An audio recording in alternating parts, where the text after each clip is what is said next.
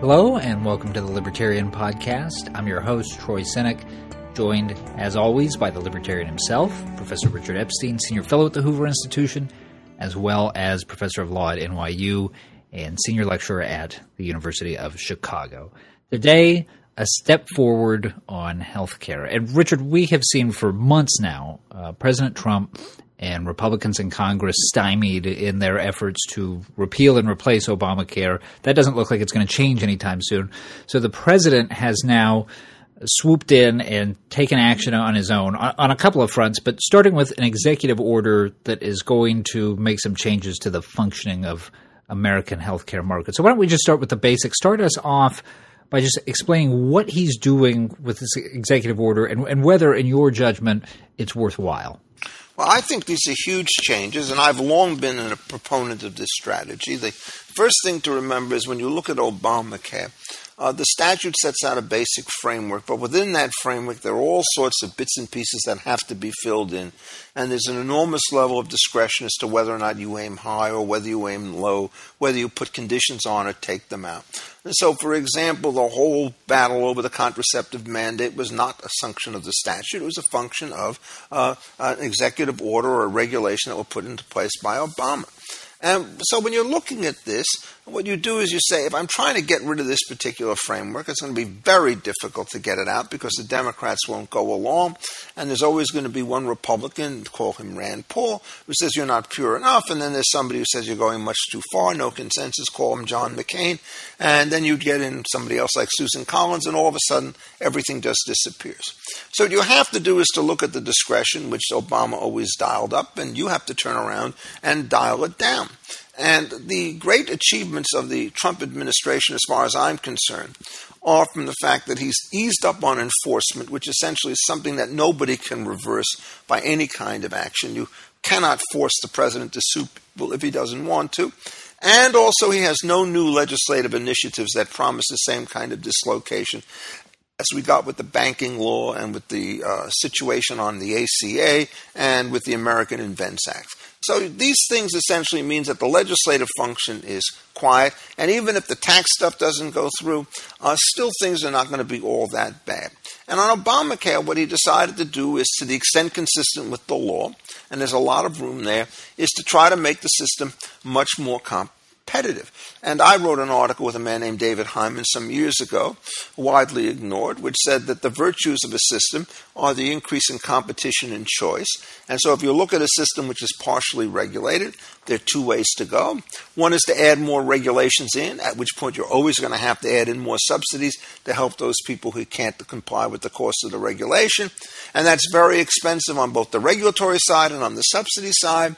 Well, what you could do is you could back off on this thumb and deregulate. That lowers administrative costs and increases essentially the options and the degrees of uh, competitiveness.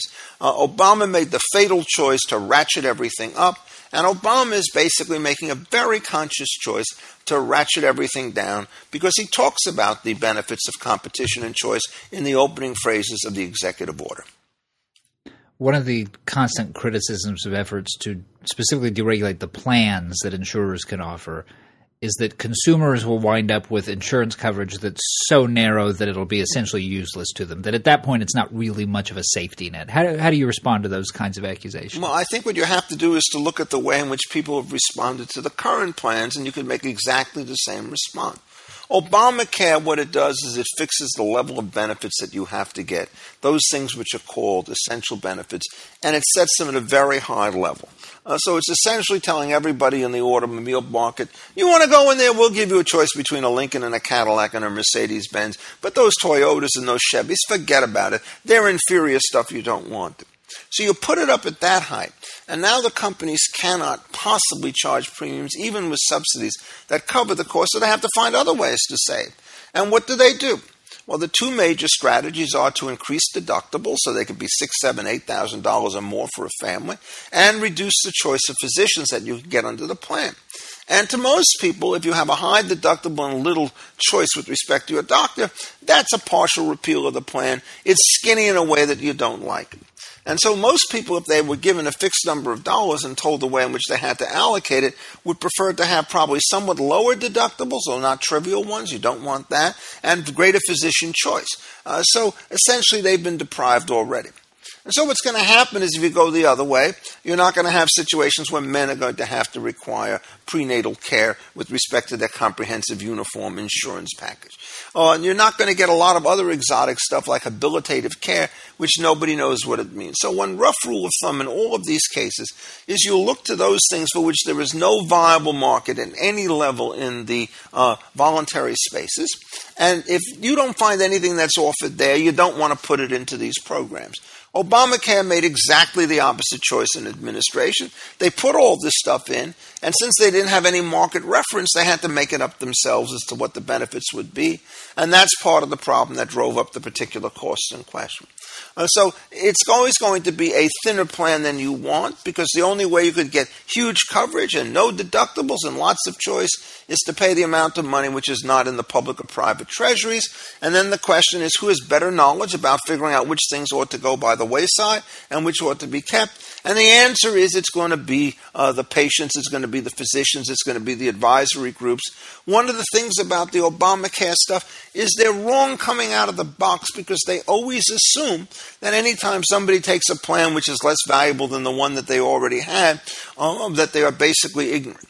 And so what they do is they constantly keep the maximum formula in place and then see everything else fall to pieces. People dropping out of the system, the deductibles rising, the physician choice is changing, and so forth, and the company's actually losing money. It's a rare feat. You had a private market out there which was in many ways smashed, and what it did is it provided stable coverage for people and turned a profit. Now you've got this new program in place, and it requires a huge subsidy, and it still can't turn a systematic profit. So some guys are closing out of the business. And so what happens under this current situation, if you've got four insurers in a given market and three leave, now the fourth guy has got a monopoly position, and that may be strong enough to offset for him the inefficiencies of the plan. So always beware when you hear physicians, hospitals and insurance companies insist upon guaranteed payments. This is not a statement of what the market requires. This is a statement of people who become accustomed to and happy with subsidies and don't want to see them disappear. As Republicans have pivoted this year to being in the driver's seat and having to come up with something of an affirmative vision for health care, one of the aspects of Obamacare that many of them seem to have reconciled themselves to is the need to cover pre-existing conditions. But you said in a recent piece for Defining Ideas that you don't think that that's nearly such an open and shut case. Explain that. Well, I've always been against this because what happens is the way in which you cover it is by regulation. And what the regulation, in fact, says is you don't have any waiting periods to be get in there, and you don't have any minimum periods that you have to stay once you join. Uh, so what happens is people have private information about whether or not they need health care, which the plans don't have. And the traditional view was that you always had to disclose that to the insurance company so it could figure out the premium to charge or whether or not to decline the risk. When you do it in this particular way, the gamesmanship is simply enormous. So what happens is people stay out of the plans. They then join. They get their major surgery. Two weeks later, they're gone. And what happens is they pay a very small premium to get a very large benefit. And this means that everybody else has to pick up the tab. Now, there's nobody who's foolish enough to say that you don't want to cover pre existing conditions at all. But the question is, what sort of intermediate positions can you, in fact, take? And traditional markets would say, yes, we're going to cover you, um, but we will exempt you with respect to certain conditions, not everything else. And in fact, we may say we're going to exempt you for the first 90 days and then let you back in. And then when we sell you the policy, we're going to say you have to take it for a year or pay some kind of cancellation penalty, which covers up for our loss. And that form of multiple flexibility is vastly superior to what we have in the other situation. And when you do this, it means that opportunism goes down by some, which means that the, the need for cross subsidies goes down, which means that other people not having to pay for the insurance that they don't use themselves but for somebody else are going to be more willing to stay in the plan. What you have to understand is if in fact you eliminate cross subsidies, people don't care whom they're in a plan with. They know they're getting a package of benefits which they think is worth more than their premium.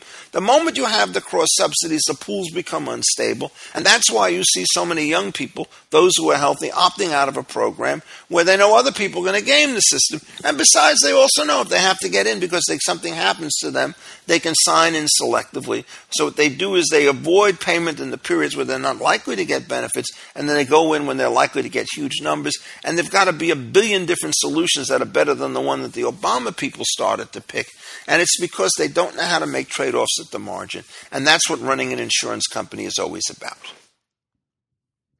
One of the things that the president has been enthusiastic about for a while, and this executive order touches it, is the ability to sell health insurance across state lines. And that's been a pretty popular proposal on the right for a while, but not all conservatives are in favor of it. There are some who object to this on federalism grounds and ask, well, why shouldn't the states have the right to make their own regulations about the kind of insurance plans that are offered in their markets? What's your well, response to first that? of all, generally speaking, federalism is a two edged sword. Uh, to some extent, when you have local government and then people sell into the export market, federalism manages to encourage competition across state lines.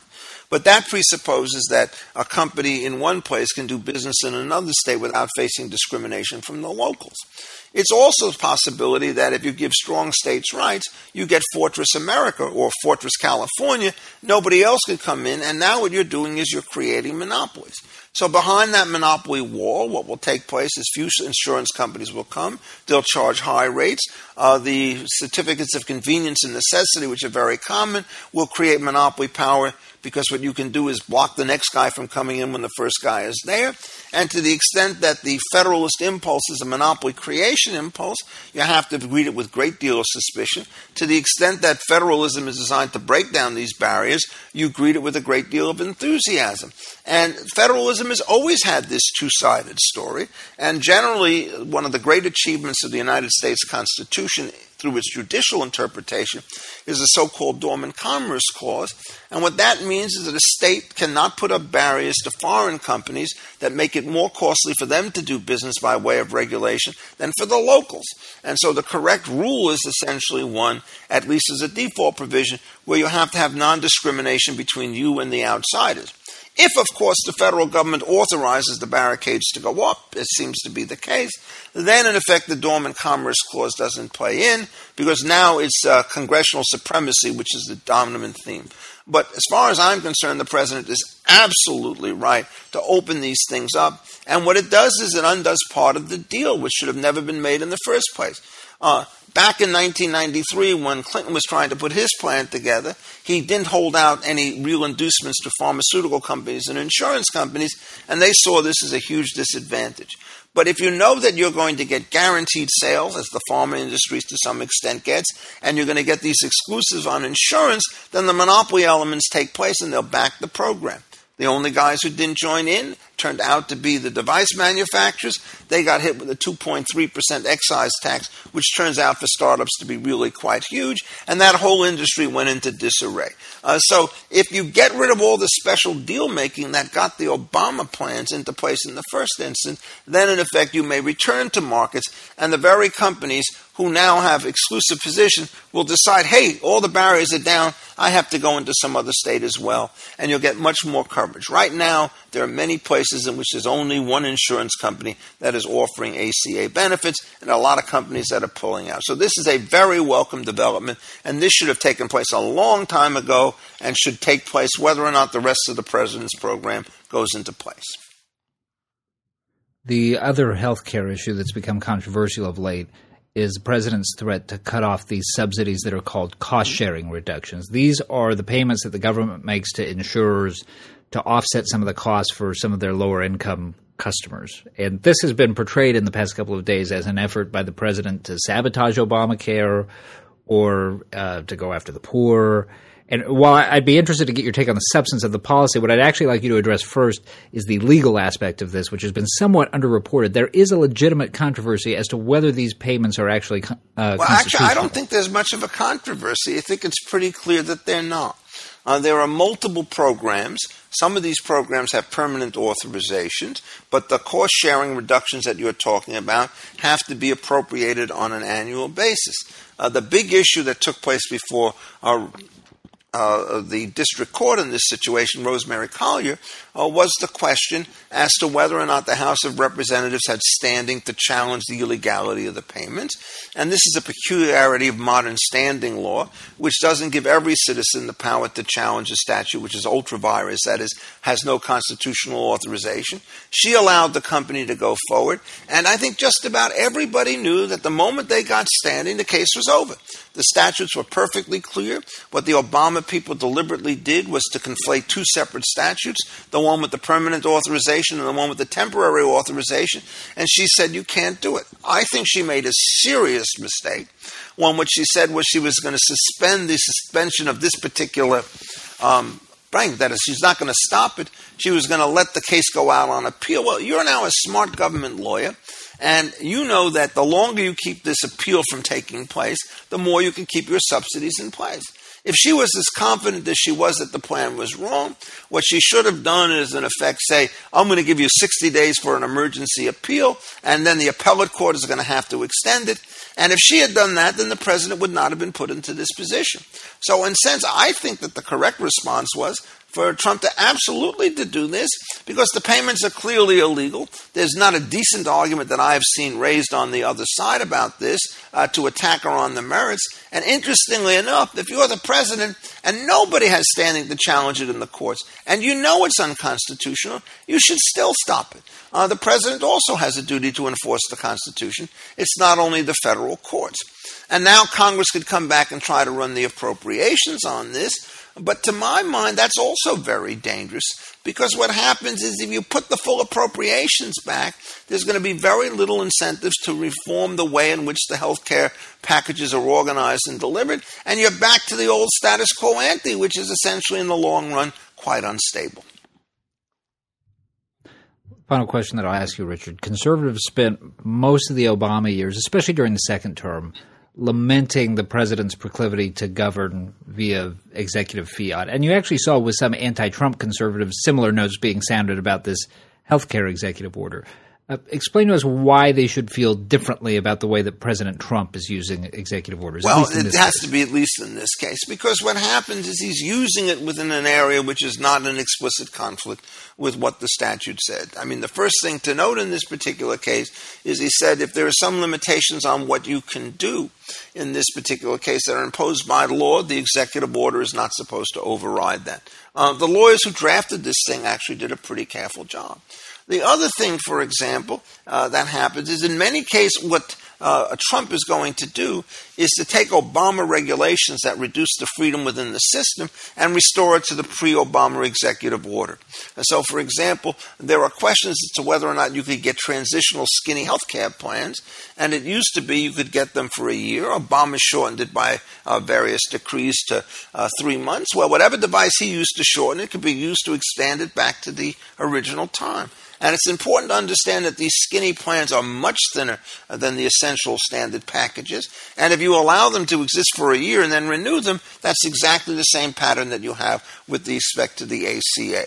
Uh, so I don't want this president to do something that's illegal, but as I mentioned at the outset of the hour, huge numbers of the things that were done by Obama were essentially discretionary, not mandated by the statute, and he essentially decided to rule in the short term by executive order, thinking that Mrs. Clinton would take over after he left. Well, he's wrong, and if you don't get this thing embedded in legislation and you do it by executive order, they're one of two things. If you did it illegally, you should be smacked down, and if you did it legally, but the other position was also legal, and then what happens is it could be reversed. Things like this are very important, and this is one of the key elements, for example, on an entirely related subject that deals with such things as the Iran situation and with the Paris Accords with respect to energy. If you do them by something shorter than legislation, you may get the freedom of action, but you lose any systematic permanence you're doing. And the same thing will apply to Trump and should apply to Trump. All right. Thank you, Richard, and thank you to our listeners. And remember that you can find Richard's weekly column, The Libertarian, by visiting Defining Ideas at hoover.org, and you can follow him on Twitter at Richard A. Epstein. For the Hoover Institution, I'm Troy Senik. Thanks for listening. This podcast has been a production of the Hoover Institution. For more information about our work, please visit hoover.org.